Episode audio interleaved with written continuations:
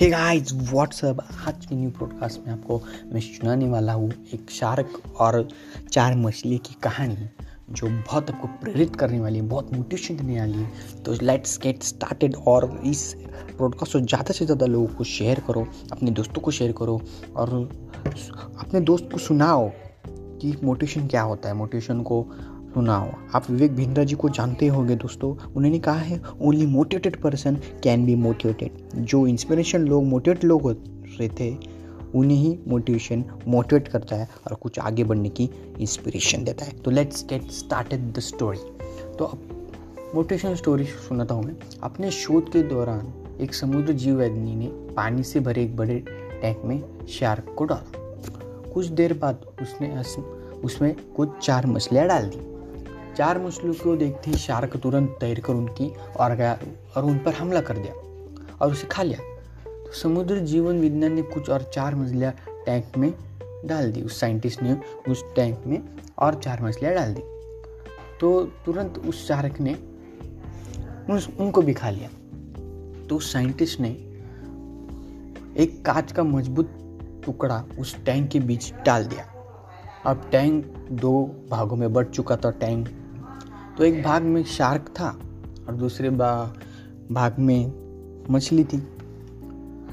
तो उस कांच से शार्क चार मछलियों को देख सकती थी।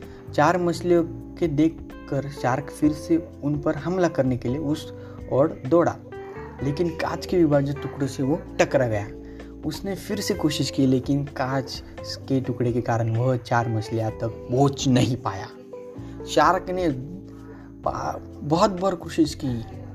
बार बार पर तो असफल रहा। पर हमला करने की उसने कोशिश की, लेकिन बीच में कांच का टुकड़ा आने के कारण वो असफल रही, रहा था। कई दिनों के बाद वो शार्क उन कांच के विभाजक पार जाने का प्रयास कर रहा था, लेकिन सफल नहीं हो पा रहा था। तक हार कर उसने एक दिन हमला करना छोड़ दिया और टैंक में अपने भाग में वो रहने लगा।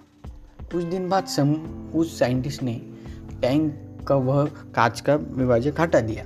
लेकिन शार्क ने कभी उन चार मछलियों पर हमला नहीं किया, क्योंकि एक दोस्तों, काल्पनिक विभाजक उसने दिमाग में बस चुका था कि वो शार्क में दिमाग में बस चुका था और उसने सोच लिया था कि वो उससे पार नहीं कर सकती।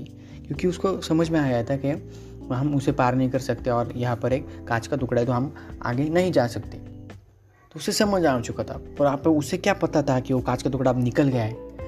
तो उसने मान लिया था दोस्तों, मान लिया था। तो हमें इस स्टोरी से क्या सीख मिलती है? जीवन में असफलता का सामना करते करते हम कई बार अंदर से टूट जाते हैं और हार मान लेते हैं। हम सोच लेते हैं कि आप चाहे कितने भी कोशिश कर ले, सफलता हासिल करना नामुमकिन है और उसके बाद हम कभी कोशिश ही नहीं करते। आप गिव अप कर लेते हैं दोस्तों डोंट गिव अप करना सीखो। जबकि सफलता प्राप्ति के लिए प्रयास करना आवश्यक है। परिस्थिति परिस्थिति बदलती रहती है। इसलिए अतीत सफलता के दिमाग पर हावी न देने। होने दे और पूरी लगन से फिर मेहनत करें, इतनी मेहनत हार्ड वर्क करना कि सफलता आपके कदम चूमनी चाहिए। आप सफल, आप हार्ड वर्क करते हो दोस्तों हार्ड वर्क करते हो हार्ड वर्क आप इतना एम पा भी लेते हो मतलब पा को पाना होता है वो एम पर एम थोड़ा सा नाइन्टी परसेंट उसके थोड़े से बाजू में होते हैं।